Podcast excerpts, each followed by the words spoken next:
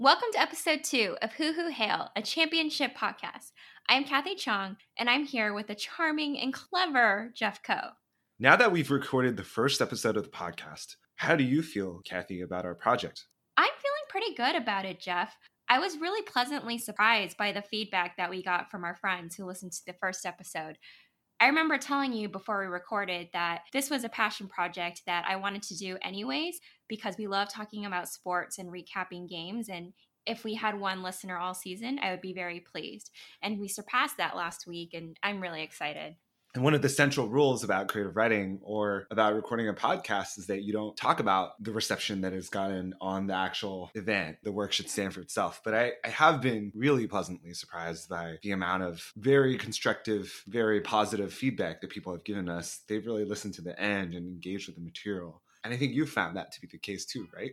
I did find that to be the case. It's really nice the support that we've gotten so far. How do you feel about the creative process, Jeff? I've learned so much about recording, post production, I think the trick to any podcast is three parts, right? So one is actually recording the words and turning it into an MP3 file. Second is uploading it. It's like website hosting. You upload it to a podcast host. And then third is advertising, which we're still doing ongoing, listing it on a podcast directory. But these three pieces are so different from the last time I did it in college. And I feel like having now invested and gotten our first episode out, me and you could do a podcast topic about anything We've learned so much throughout the process, and I'm excited for the journey ahead. We can't wait to talk about the storylines and games from week one of college football. The week one terminology gets more and more confusing every year, and I'm very much a traditionalist. But I do enjoy how, in the age of mega TV money and contracts, they've tried every which way to extend the window for fall football. This year, I feel like late August, there's already football. Here on Hoo Hail, we're all about having more football. I'm all about that. It's been a long summer for me without college sports. Did you get to watch the week zero Florida, yes, that Miami game? I love how you've adopted the Michigan fan terminology. Miami of Ohio is NTM, not that Miami. And by extension, the Hurricanes are jokingly, yes, that Miami. I was so confused when you first explained it to me. Even ESPN does it. I remember I was in an airport bar one time and I saw a girl wearing a Miami, Ohio jersey. So I asked her, Do you call yourselves not that Miami as well? And she was a little bit offended for a moment. And then we started joking that even ESPN does it. When it's not that Miami, the Chiron, the ticker goes M parenthetical OH at the bottom of the screen. Jeff, I know that you think everything from Ohio is bad, and just seeing those letters, I'm sure, upsets you. Every time I see OH, I expect Ohio fans to jump out and complete the rest of the chant. One of the great things, though, is that Ohio fans seem to not be able to spell that four-letter word down south, so they get the chant wrong when when mm-hmm. when they physically each person does one of the letters. There are all these great internet memes about the letters being lined up in the wrong way, but we're definitely not an Ohio podcast here. But I did watch that Florida Miami game. I have a lot of friends who went to school in Gainesville. Shout out to my boy Daryl Saylor, who's going to be a guest host later on the season. He knows a lot about football and he's been a lifelong Florida and Michigan fan. I love the Catholics versus convicts history and how Miami has embraced it. There are all these series between Notre Dame and Miami, and you know, being a Michigan fan, anyone that beats Notre Dame will throw a hat in with them. This year's turnover chain looks amazing. The turnover chain? Here, let me show you a picture of it. People joke about podcasts being very visual, so I'll also describe it to you. There's a giant emblazoned 305 that's the Miami area code on the front, which makes you want to jump up and yell, Shout out Uncle Luke and of course, we're a big Pitbull podcast here. We love Mr. Worldwide. MGoBlog loves him too. Brian just added a Mr. Worldwide award to his post game report. I think he's still figuring out who to award it to. So Brian does this amazing thing where he rewatches the game. It's called a UFR and upon further review, and he assigns points to players for every good play, negative points every negative play.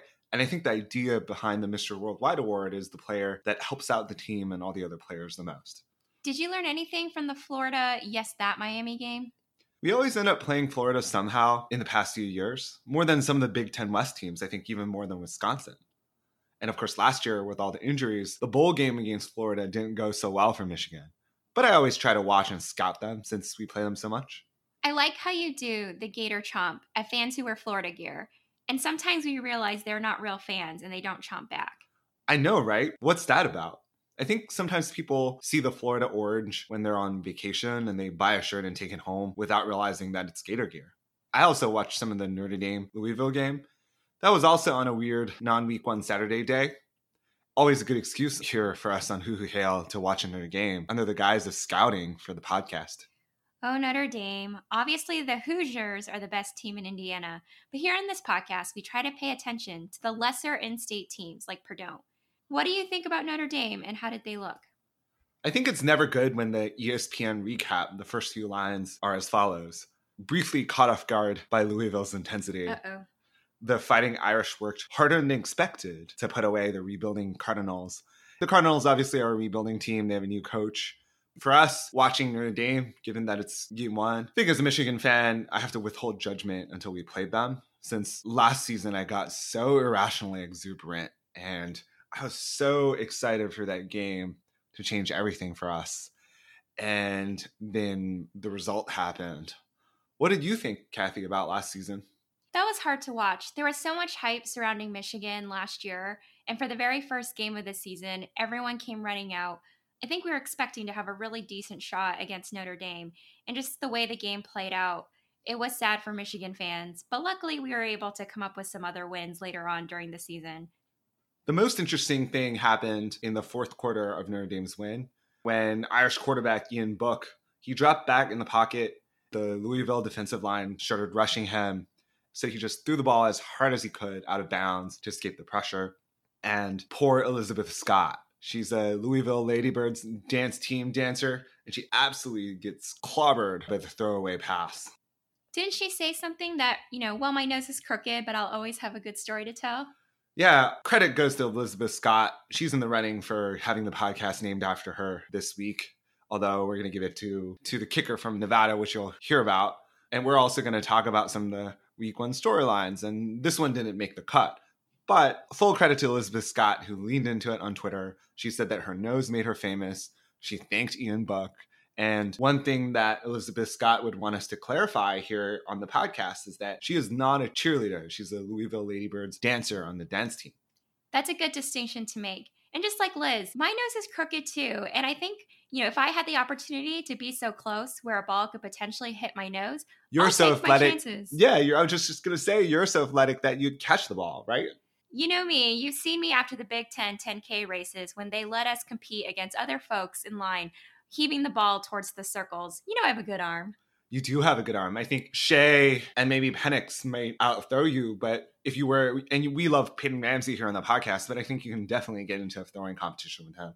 I'm up for the challenge. Let's bring it. So, Jeff, is Michigan any closer to winning the championship after game one? Every football season here on Hoo Hoo Hail, this being a true championship podcast, we'll break down whether our respective teams, Michigan for me, Indiana for me, took steps to get closer to the championship. And feel free to write us fan mail or hate mail if that's what it takes. We'll make fun about it on the show about whether you agree or disagree with our analysis. We got two comments on Facebook, right? We did. So, Jeff, people are curious is Harbaugh on the hot seat? Does he deserve his job if he doesn't beat OSU this year? I think all of the hot seat rumors about Jim Harbaugh are started by rival fan bases that want to affect our recruiting and tell players, oh, Jim Harbaugh's leaving for the NFL, so don't play for Michigan. But it doesn't make sense to me. On the one hand, and John U. Bacon always says this, on the one hand, Harbaugh's on the hot seat. And on the other hand, any NFL team is going to line up a brink truck, the way that John Bacon describes it, loaded with money at the Harbaugh restaurants to hire him. Those two things just don't line up. In year five, Jim Harbaugh being a Michigan quarterback, he really wants to be Ohio State. The fans want him to. But if he doesn't, that decision is athletic director Warde Manuel's to make. And Warde is in Harbaugh's camp. So I don't think he's on the hot seat. The other question that we got we mentioned last week that we had long suffering fan bases for both Michigan and Indiana. And we got a contrary comment that said Michigan fans don't deserve to say that. It's not the same. Do you agree? So, Michigan has a football title from 1997. That's the most recent one. Does Indiana have a football title? I don't think I've seen a banner or heard of a football title, unfortunately. But this is the year that matters, and this is the year that we'll take it. I think sometimes fans see Dez out there in a suit trying to stay neutral while repping Michigan We see Charles Woodson out there. Those are media members that have transitioned really well from a successful athletic career, and, and they capture a large part of the public's imagination. And so people see them and say, These men are so successful. How can your fan base be long suffering? But on the other hand, 1997 was 22 years ago. Maybe this is our year. And as we said last time, maybe Indiana and Michigan can win the title at the same time. I do think Michigan got a little bit closer to the title this past week. We'll tell you more in the game recap later on that you all came to see. We saw our new offensive coordinator, Josh Gattis, try out some things and run some experimental plays. You were worried all offseason about whether Harbaugh would actually hand over the keys and the controls to the offense to this new, young, unproven guy from Alabama, especially since Harbaugh has such a veteran quarterback background. QBs who turn into coaches get really attached to the offenses, the ones that they're used to, how they learned, how they're trained. And of course, Harbaugh learned under Bo, three yards in a cloud of dust type of offense. We love the run, run, pass, play sequence here in the podcast what we call the Mike DeBord. I do think it was time for Michigan's offense to modernize a little bit, especially since you all have to play Ohio State at the end of the season every year. Say what you want about the man, but Jim Joseph Harbaugh is a man who makes great hiring decisions. There's a great story on the Harbaugh Family podcast about how the year Michigan has the number two defense, I think this was 2015, Harbaugh at the end of the season looks up in the college football statistics who had the first defense in college football a man Jim had never met before, other than in games. And none other than Mr. Don Brown, who was then defensive coordinator at Boston College. Yeah, and he gives the man a call out of the blue. He invites him to Ann Arbor to interview. Don Brown, who's just as geeky and passionate about football, has a great conversation with Jim Harbaugh. And Jim Harbaugh hands Don Brown the keys to the defense. That's a really great story. I can't imagine doing that if you're too proud or have too big of an ego. And that's often the media perception of Jim Harbaugh. I think there really are two types of perceptions of Harbaugh from me being a fan, studying the program, and his media persona. But I think anyone who has the humility to just look up number one in the phone book and call him and give him full control, that's amazing. And we'll see whether that's true of the Michigan offense as well. Hiring the offensive coordinator who coached Tua uh, in such a great year for Alabama. Wouldn't you agree, Kathy? The Michigan offense has had the tendency to climb up in key clutch situations. I would agree with that. All this experimentation, the number of plays they've run, how much faster Michigan's offense looks. So far from game one, it does look like Gattis has the keys to the Cadillac.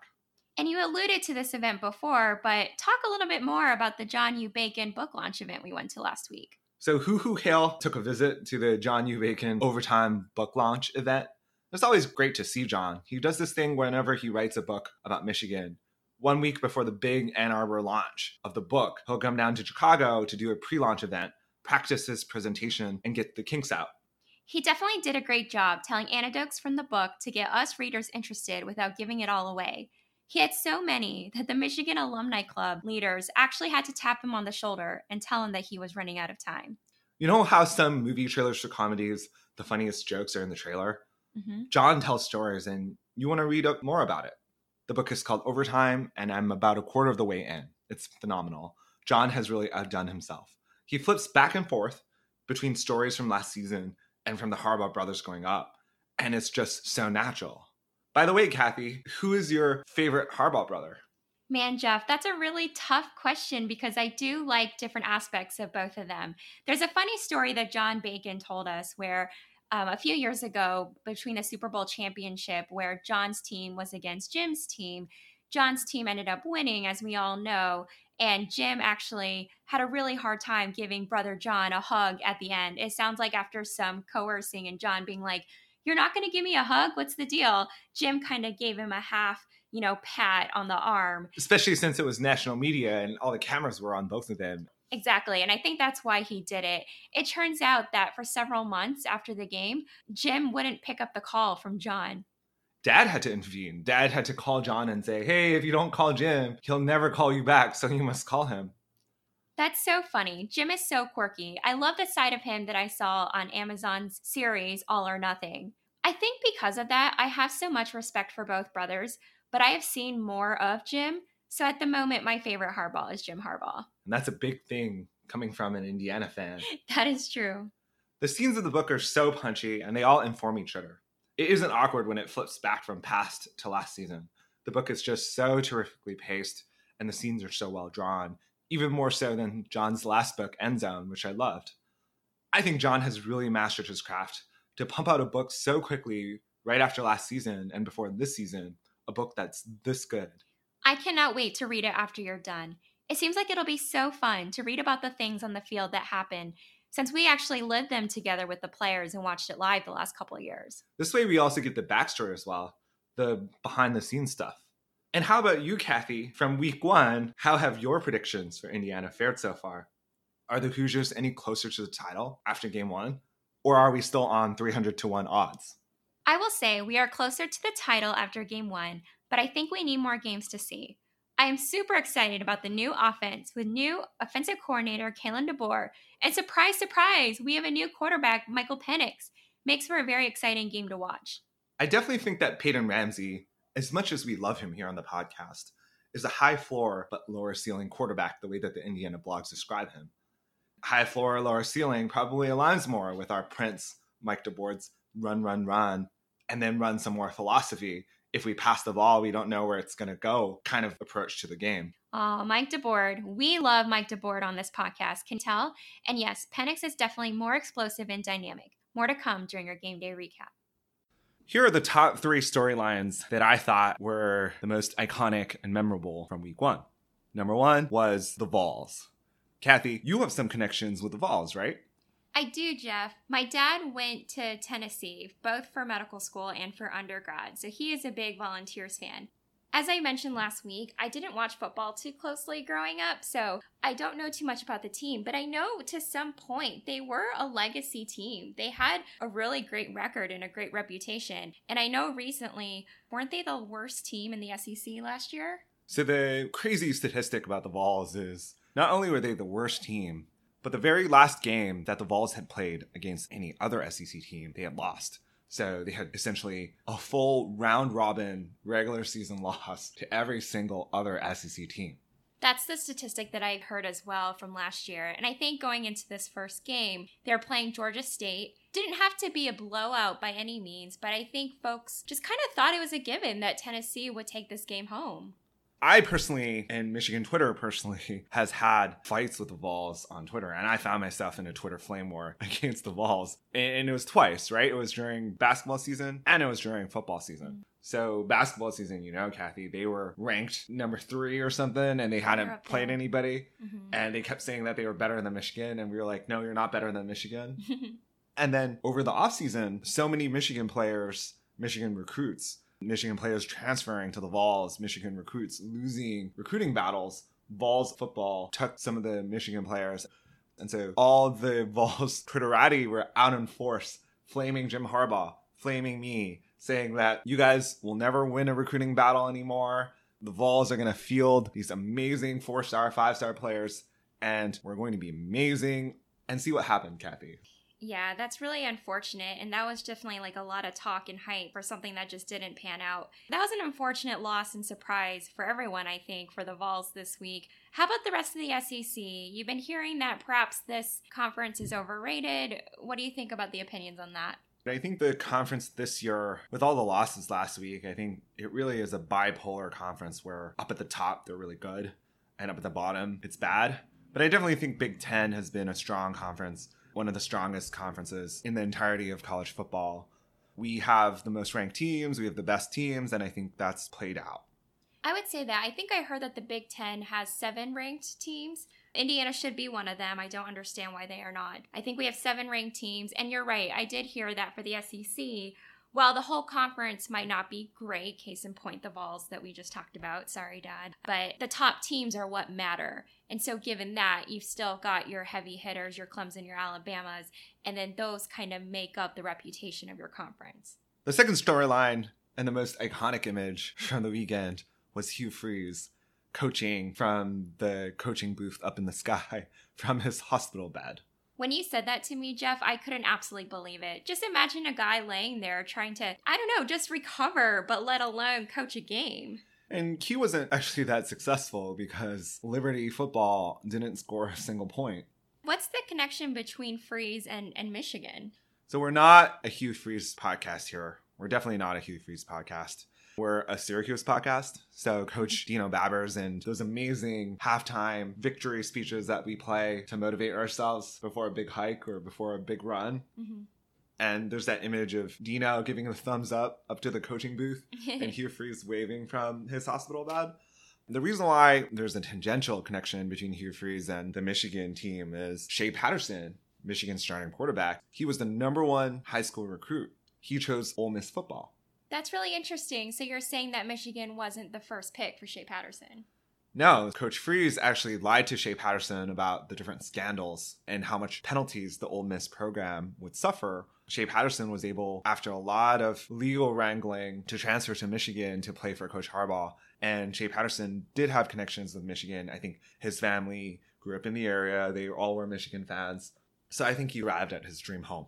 That's good. So disappointing with what happened with Freeze there, but ended up working out for both Shea and the Michigan team, as we'll see the rest of the season. And here on the podcast, of course, our position is that if coaches can leave any year, players should be able to too. And Coach Harbaugh has been ringing a gong in the media on this subject. One other storyline that we'll want to talk about this week is Northwestern. We love Coach Fitz on this podcast. What happened this week, though, Jeff? There are two Nerd Bowls, right? Oh, the Nerd Bowl, yes. Yeah, Stanford. Stanford, Northwestern. Duke. I think Hoo Hail is a big Duke football podcast. We're not a big Duke basketball. We don't like No Duke way. basketball. But it's kind of funny and cute to see Duke football try to launch its fledgling program. And we're a big fan of their football coach. But so the Nerd Bowl, and Stanford's pretty good. But I think the big storyline is actually tied into a later segment on this podcast about the Vegas spread, which we'll explain. But it was the first bad beat of the college football season. Yeah, just from what I've heard, it looks like Coach Fitz does have a lot of work for improvement with his team. We are optimistic, and I do believe Northwestern is ranked higher than Indiana at the moment in the Big Ten, which is pretty crazy to me. So a bad beat is in the last minute when you have a total shift, one play that totally shifts from you're over the line or under the line. So the line was six and a half, and Northwestern was covering the line Okay. at that time. And then what happened was the quarterback fumbles and Northwestern fails to recover the ball, even though you have all these offensive linemen that are jumping on top of it. And then Stanford scores to extend the lead so that Northwestern doesn't cover. Everyone who bet on Northwestern now lose money. And this is the last second play. And you're watching these Northwestern players try to take the ball back together with what you bet on the game. That was the first bad beat of the season which is why here on Hoo Hoo Hail, we don't bet on the results of individual games. That's right. It's time for the game day recap, what you came here to see. Each week, we'll talk about the Michigan game and the Indiana game and what it means for our season, the things that happened on the field, and whether there are any funny, interesting stories. We'll start off with the Indiana game versus Ball State. Kathy, how was the pregame hype, and what was that like? The hype was great. There was a lot of hype around this Indiana football team for a couple of reasons. First, we'll start out with hashtag 9windiana. 9 win Indiana. Basically, we're saying that we'll beat the first three teams we play Ball State, check, Eastern Illinois, and UConn. And then we'll beat either OSU or Michigan State. And Michigan State, that might very well happen. Their run game is atrocious. I'm looking forward to that. Rutgers, Maryland, Nebraska, Michigan. I don't think that's going to happen. You guys, as you said last episode, you have a 50 game losing streak against us. That's not going to happen. I also said this year was the year, though. And then our bowl game. Does this account for you guys losing the bucket?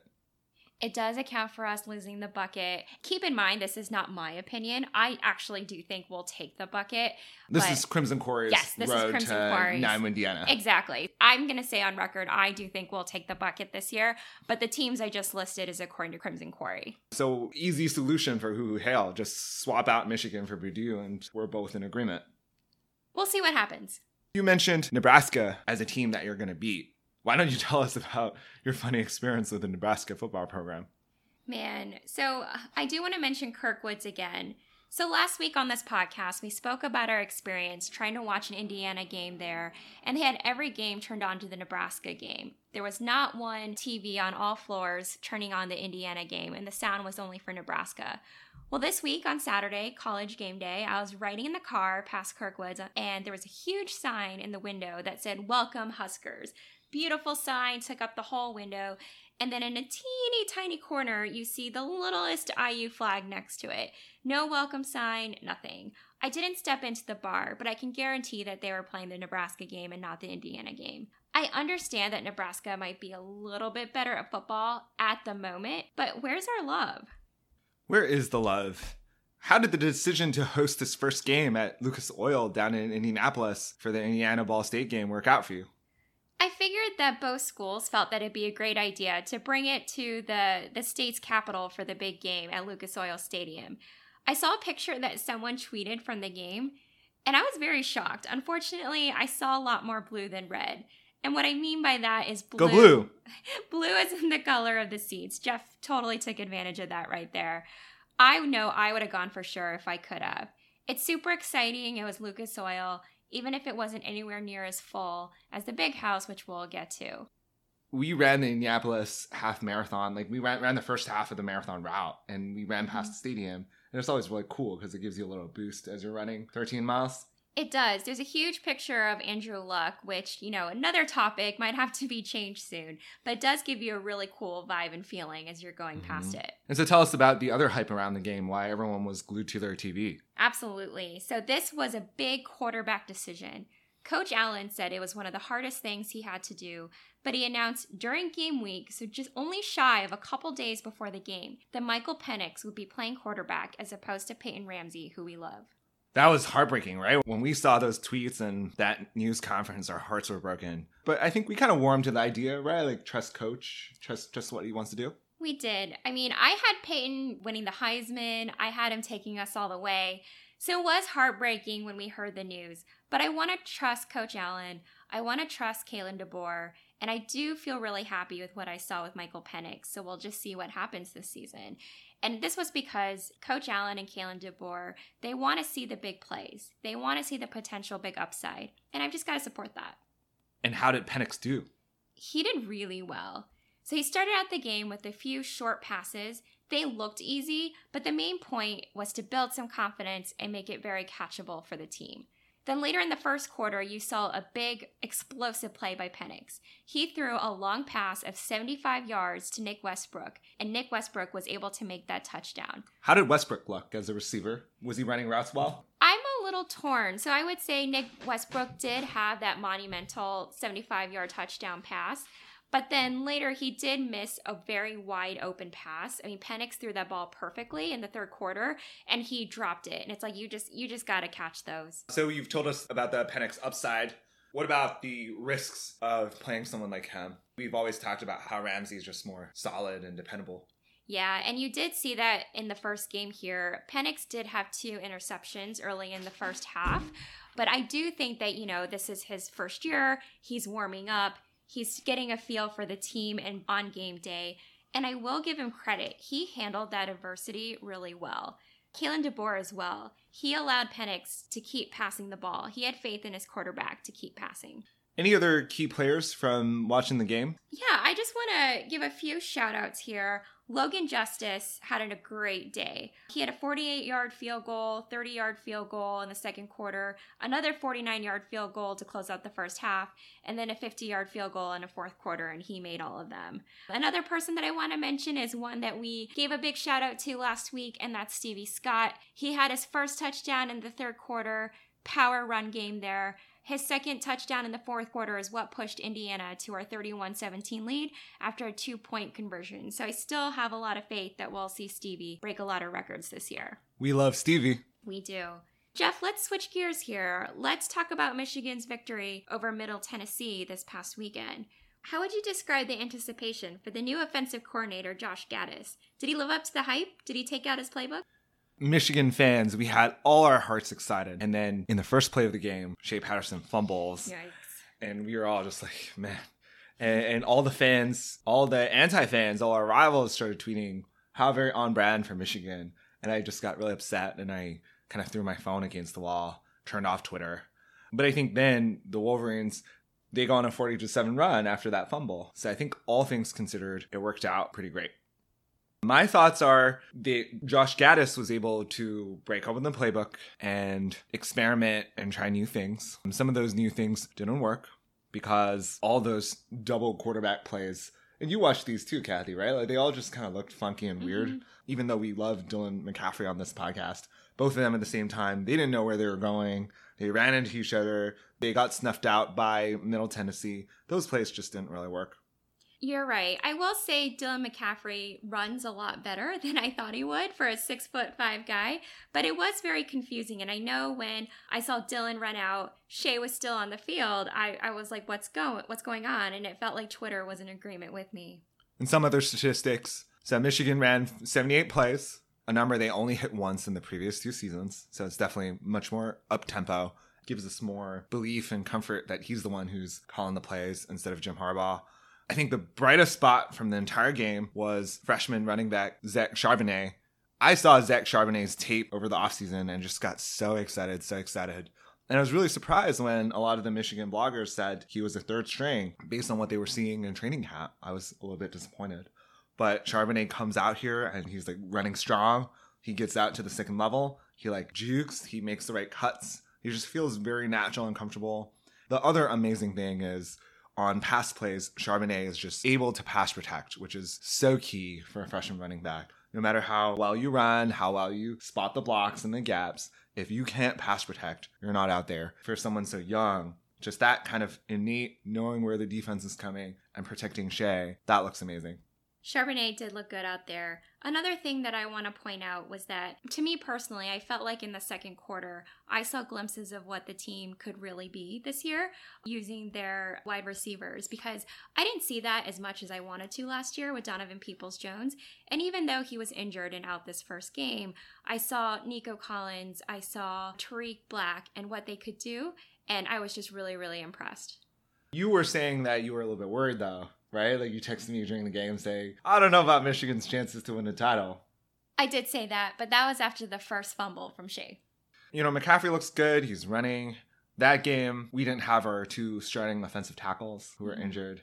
That, as you know, was the key theme from prior seasons where the two offensive tackles were like turnstiles, and the season where we lost two quarterbacks and John O'Korn had to stand Oh, up yeah. there. Mhm. And so last game, we had no offensive tackles either, but we kind of weathered the storm. So hopefully everyone gets back from injury and the machine is clicking by the time we play Ohio State.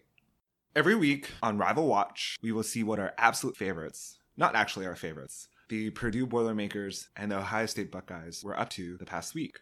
Kathy, will you tell us what happened this week with Purdue? Sucks for Purdue, man. This is not how anyone thought the season would start for Purdue. This is the third straight year in a row under coach Jeff Brohm where Purdue lost its first game of the season. The team was chugging along, doing all right. You know, they had a 31 14 lead. Their quarterback, Elijah Sindelar, had little trouble against Nevada's defense, and their defense only allowed 99 yards during the first half. I love texting my Purdue friends ironic gifs of trains and choo choo in text form.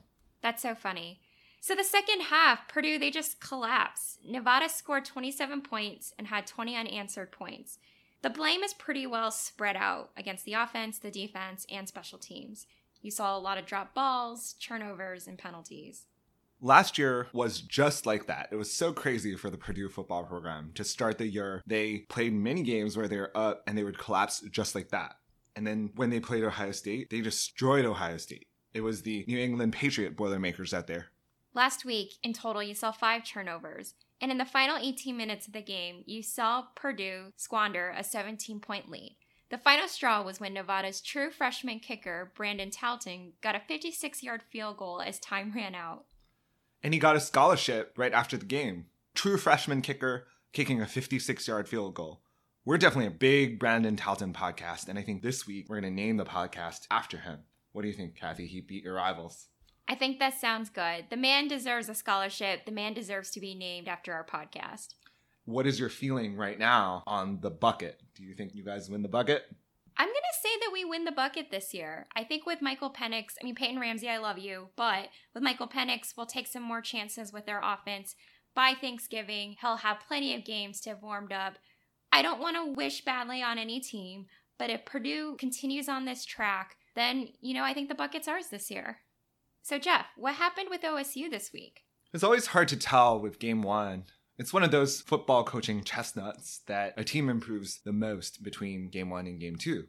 The Buckeyes definitely looked like the number one team in the Big Ten in the first quarter, But then there were the other three quarters. They scored 28 points. Justin Fields comes out and he runs, has a 50 yard run, throws passes. And then they lose the next three and a half quarters, 21 to 17, when Florida Atlantic made a slight adjustment. That's quite a big turnaround from the beginning of the game and the big lead they had versus losing a lot of points in the next three and a half quarters. What do you think about Fields? Is he actually good and worth the hype? I think it's hard to tell, especially given the Jekyll and Hyde nature of the first 28 points versus the rest of the game. Part of it can be explained by Ohio State turtling, trying to hide the playbook after being up so much. But part of it is Florida Atlantic adjusting to tighter coverage on the receivers and playing Fields for passes more. Fields started making mistakes, started throwing it errantly. The jury is still out, but until we beat them, they're still number one. We'll just have to see in a couple weeks how Ohio State does against Indiana. One other segment that we want to do is called Major Key. And for those of you who are DJ Khaled fans, there was this whole story where he was on a boat, he was lost in the Florida Keys, which actually kind of makes no sense because you're on the Keys, there are so many houses there.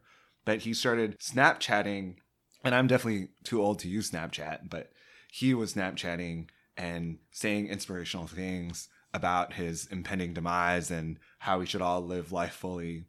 And so Snapchat actually gave him his own emoji, which is this golden key, and it was on the top of his profile. And he definitely leaned into it. He started tweeting like you should moisturize, you should drink more, you should eat fruits, Absolutely. DJ Khaled has become a very supportive person in my life. I know when I've had some tougher times and the going gets tough, and I need some motivation and someone who tells me to keep going and to hold my head up high, that's definitely DJ Khaled. When we saw him in concert last year, Jeff, with Demi Lovato, he definitely had some inspirational things to say as well. But today, we're going to talk about what we consider to be the major keys to enjoying college football. The segment is named after DJ Khaled, and we're going to give you a major key to what we consider something important that you can enjoy football with, our idiosyncratic take on it. So, Kathy, we were at the win with my blackjack winnings. You placed your first sportsbook bet. How did you feel about it? I did place my first sportsbook bet. I felt great. It was super exciting. I am not a person who had ever bet on anything. I'm not a gambler at all, very risk averse. But with some blackjack winnings, we were like, why not? So we went over to the counter with the big screens, folks sitting there carefully placing bets, watching games, and it just all felt really real and official, and I felt really cool. So we walk up to the counter um, and we place some significant bets for both our teams. So on the Indiana side, I placed a bet for Indiana basketball to take it all the way, and those bets were 40 to 1 odds. I didn't feel comfortable placing a bet for Indiana football, enthusiastic as I am about them. Maybe next year I will after they take the title this year. And you said that you just wanted to sit there and watch the games, right? Like the the way that they encourage you to bet more is to have amazing food, drinks, mm-hmm. all these HDTVs around. And and you kept saying, "Man, if only I lived here, I would watch a game here all the time." That is what I said. I love this setup. Comfy chairs, great food, lots of drinks, and lots of big TV screens to, to watch the game for. And, and why not place a bet while you're at it to make it even more interesting? How did you feel about the Michigan bets that you placed, Jeff? On Hoo Hoo Hail, we're pretty apolitical when it comes to sports betting and what we root for, as long as you're being responsible. For me, I thought that the odds weren't great on Michigan that I was getting but okay. it was more a sentimental here's a good luck ticket. Let me put down 20 bucks on michigan football and michigan basketball. Support coach juwan howard and support jim harbaugh's big quest to finally beat ohio state and get into the playoffs. I think alabama and clemson are so good but it was worth putting down a bet.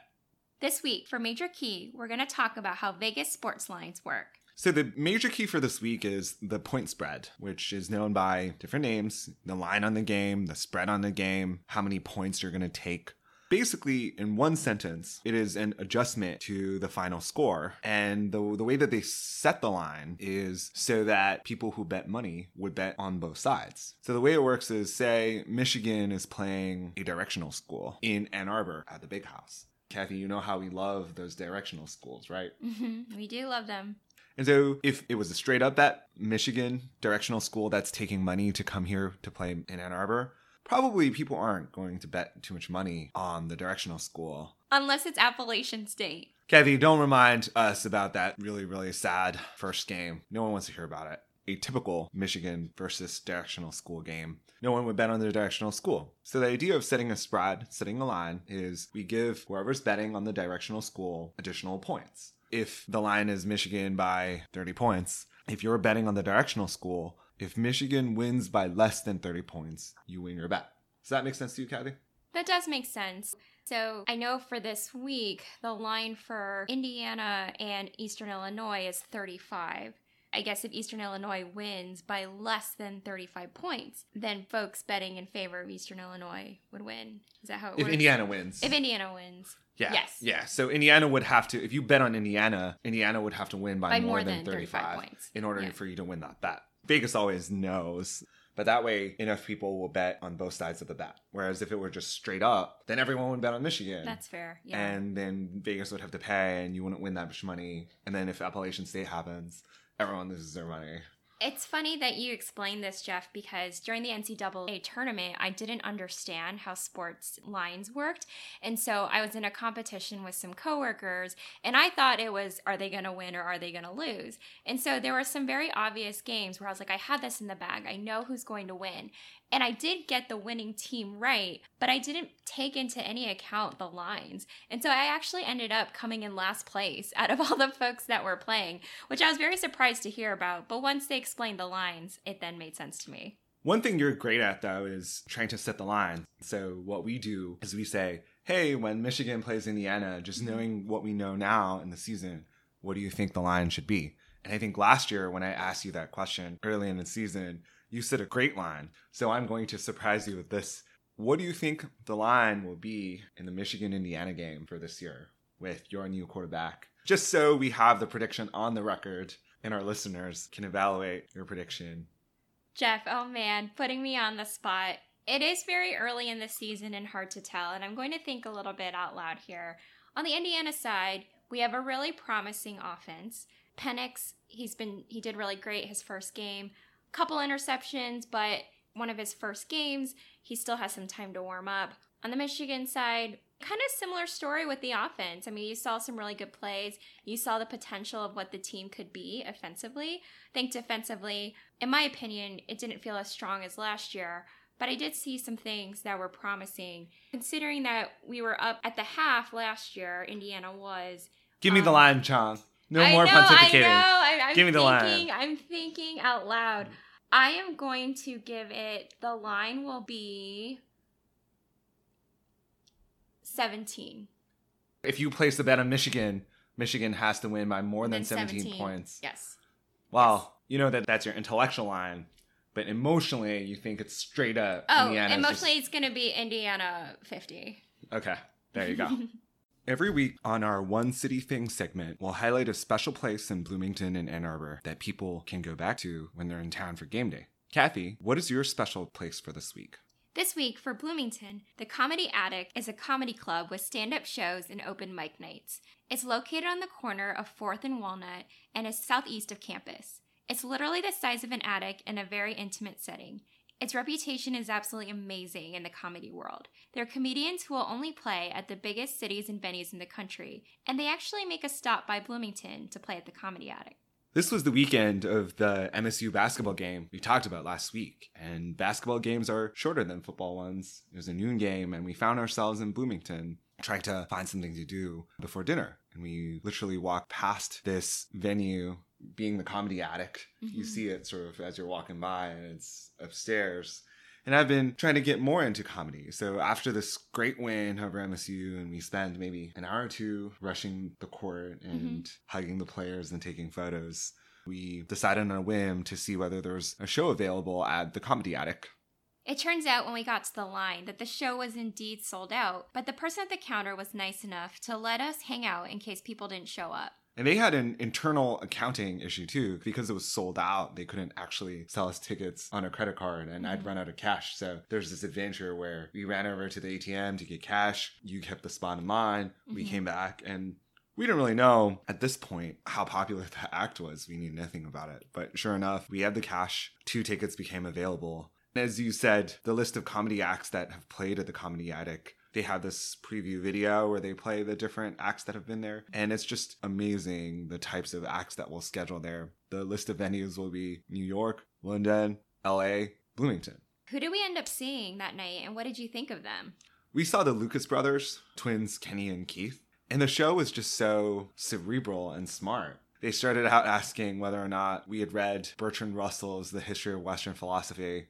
And as a big nerd, of course, I'd read it, but I didn't want to raise my hand because I didn't want to be in the act. And Kathy made fun of me. The act was just so well layered and constructed and so clever. I just really enjoyed how the jokes were slow played. The act isn't in your face funny. It's more let's set the stage and then the joke will come back and then it'll mm-hmm. come back and it'll come back. Did you like the show? I love the show, and I agree with Jeff. It wasn't so much shock value, crass humor to get folks kind of shocked and, and laughing. It was that intelligent, witty, kind of slow paced humor that built up, and upon reflecting, you realize, wow, that's actually really hilarious. Jeff, what's your one city thing for this week for Ann Arbor? So the inspiration for this segment is actually the Campus Eats show mm-hmm. on the Big Ten Network, and the Big Ten Network TV channel being so profitable that it's inspired other lesser conferences like the Pac-12 to do a TV show network as well, and we'll see how successful that is. Between games, they always put up Campus Eats, and it really makes me want to visit the different towns and eat the different things. It makes me so hungry. Kathy, you like that show too, right? I actually haven't seen too much of the show, but I'm eager to watch more of it this season. I do think I've seen like maybe a few clips here and there, and it does look really appealing, but for me, it just works up too much of an appetite. Eager to, to catch some more of it. We just thought that based on that idea, we could also have some suggestions as people listen to this podcast for where they should go. And so my campus eats for Ann Arbor is definitely Tomukun, which is this Japanese restaurant that when I was in law school, I ate there every night. They have great dumplings, great noodles, soba, a lot of different good noms for you to eat before and after the game. That sounds delicious. Now, usually I don't do this, but uh, go ahead on and break him off with a little preview. Jeff, Jeff, I don't think we're supposed to say that anymore. Yeah, I guess we're not supposed to, but do you mean to tell me that after the show, we're not going to have an after party? Jeff, we can't say that anymore. I know that we're not an R. Kelly podcast here, and there's an ongoing conversation in our culture about whether or not we can separate the artist from the art. What's your take on that, especially with everything that's happening in comedy, all the shows that we've seen, that conversation happening a little bit here in sports as well? That's a hard question. Maybe if there's a world where we can take the art for itself, so for instance, if artists are long dead or there's no harm being done to others, but a lot of what you see nowadays with artists around still able to hurt people, I think it's fair that the art has to be sequestered a bit. It's too hard to appreciate the art, knowing that the artist is still capable of harming people. And that's why R. Kelly is now my neighbor, living several blocks away from me in downtown Chicago at the Metropolitan Correctional Center, the MCC. Wait, that's the jail with the sharp edges and narrow windows, right? I heard this story about how someone tried to climb down from those windows and escape. Yeah, that's where he's at. I heard he just got released in the general jail population this week. Man, that's so crazy. So, Jeff, what's our preview for this week's Michigan game? I think it's wonderful that we honor the armed forces at the big house. Kathy, you're running the Marine Corps Marathon in DC this year, right? I am running the Marine Corps Marathon this year. On your recommendation, Jeff, because you had such a great experience running it last year. It's a great race. It ends at the Iwo Jima Memorial, and you climb up there to end the race, and it's like you're conquering Iwo Jima. Mm-hmm. And so many of the armed forces members run in the race, some of them in full weighted gear, which is so impressive. And there's these amazing chants as you run the race for you to look forward to. Go Army, beat Navy, and then someone yells, Go Air Force, and everyone else yells, No one cares about Air Force. But we do love our pilots on this podcast. Go Air Force we can be an Air Force podcast. Kathy, you can be my wingman anytime. You can be mine. If you couldn't tell, we're also a big Tom Cruise podcast. Do you know what the star stands for in the Navy logo, Kathy? You were just telling me about that. Apparently, if Navy beats Army in the annual Army Navy rivalry game, Navy gets to wear the star. Do you think Michigan gets a star this weekend? As I said, I love that Coach Harbaugh schedules a service academy in the big house and considers it a patriotic duty to showcase them the Vegas line, now that all our listeners know how line works from our major key segment, as I last checked, is Michigan by 23. Major key. We love setting our own lines before games and throughout the season, even before the official Vegas lines come out. That being said, Army had 11 wins last season, and they were awesome. I think that it's a mistake generally from a season wins perspective and from the perspective of trying to get into the playoffs to schedule a service academy. Wait, why is that? You just said all these great things. A service academy is hard to play and hard to beat. And if you beat them, you don't really get much credit for winning. But if you lose, that totally destroys your chance of getting into playoffs. Plus, what makes it so difficult, have you heard of the triple option? What is known as the flex bone? That's a type of offense, right? The one where they run it a lot? Kathy, you're familiar with option offenses generally, right? The one that Ohio State runs or the beautiful looking Penn State ones from prior years? That's the one where once the offense reads the defensive alignment, either the quarterback or the running back can have the option to run the ball. And Saquon Barkley devastated you guys that game I watched you play against Penn State we just didn't know how whether to key on him or key on the quarterback who could also run, and he just ran past all of us to our great sadness. But the triple option is a particular variant of the option offense where instead of two people, the quarterback and the running back having the option to run, now you have an option of three people a quarterback and two running backs behind him, or a quarterback, a running back, and a fullback, and anyone can run the ball. And why does Navy run this offense? So it's hard for service academies to recruit talented football players, right? If you think about a Navy sailor or an Army cadet, they're all kind of the same size, right? And this type of offense really evens out the playing field for them in terms of recruiting. Each of these people, as long as they're gritty and athletic and can run the ball, they can take the ball and run with it. You don't really need your quarterback to be able to pass that much. That makes sense. I heard that Don Brown spends some time every practice on preparing for Army. And that's what I was just about to say you have to specially prepare to defend the triple option if you don't see it that much. And with NCAA rules limiting practice time, and the fact that Army really isn't like anyone else we play, so if we practice for them, it doesn't help us in any other game. I just think it's really lavish for us to have to spend that practice time preparing for them. But you still think Michigan will win and get that star this weekend, right? It's going to be a slow down, pounding, run out the clock, literally run out the clock type of game. It's going to be a slugfest. But I think Don Brown's got this. I mean, he's spent all his time on practice, right? What about you, Kathy? Any thoughts on what Coach Allen and quarterback Penix has in the bag for this week? From what I know, Eastern Illinois has a new head coach this year, Adam Cushing, who was a member of Northwestern's coaching staff in charge of tight ends from 04 to 08 and then took over the offensive line. So they have two quarterbacks returning this year, but their leading receiver is no longer there. And defensively, Eastern Illinois really suffered last year. So I will say for this one, it seems like we don't have too much to worry about. I don't want to undermine our opponent, but the real showing will be in week three of football, OSU. One of the great pleasures for me during the season, especially on Mondays and Tuesdays, is the AP poll and the coaches poll come out and just try to look up how the results of the past week affect the rankings. And the AP poll has Michigan, the Michigan Wolverines, ranked number seven in the country. Kevi, is IU ranked in the country? I'm so enthusiastic about IU football, but one thing I just don't get why are we ranked around number 12 in the Big Ten? And that's number 12 in the Big Ten, right? Like, not number 12 nationally. Isn't the Big Ten only supposed to have 10 teams and you're ranked 12th? It makes no sense. I mean, are we that bad?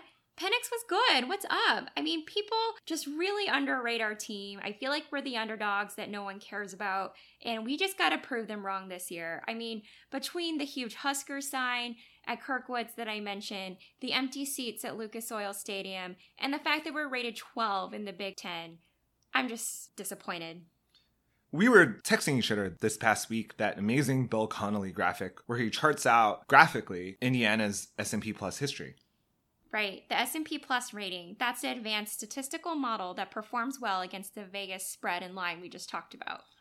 And you know when someone puts up the graphical historical statistics of a team with a I'm really sorry disclaimer, it's bad.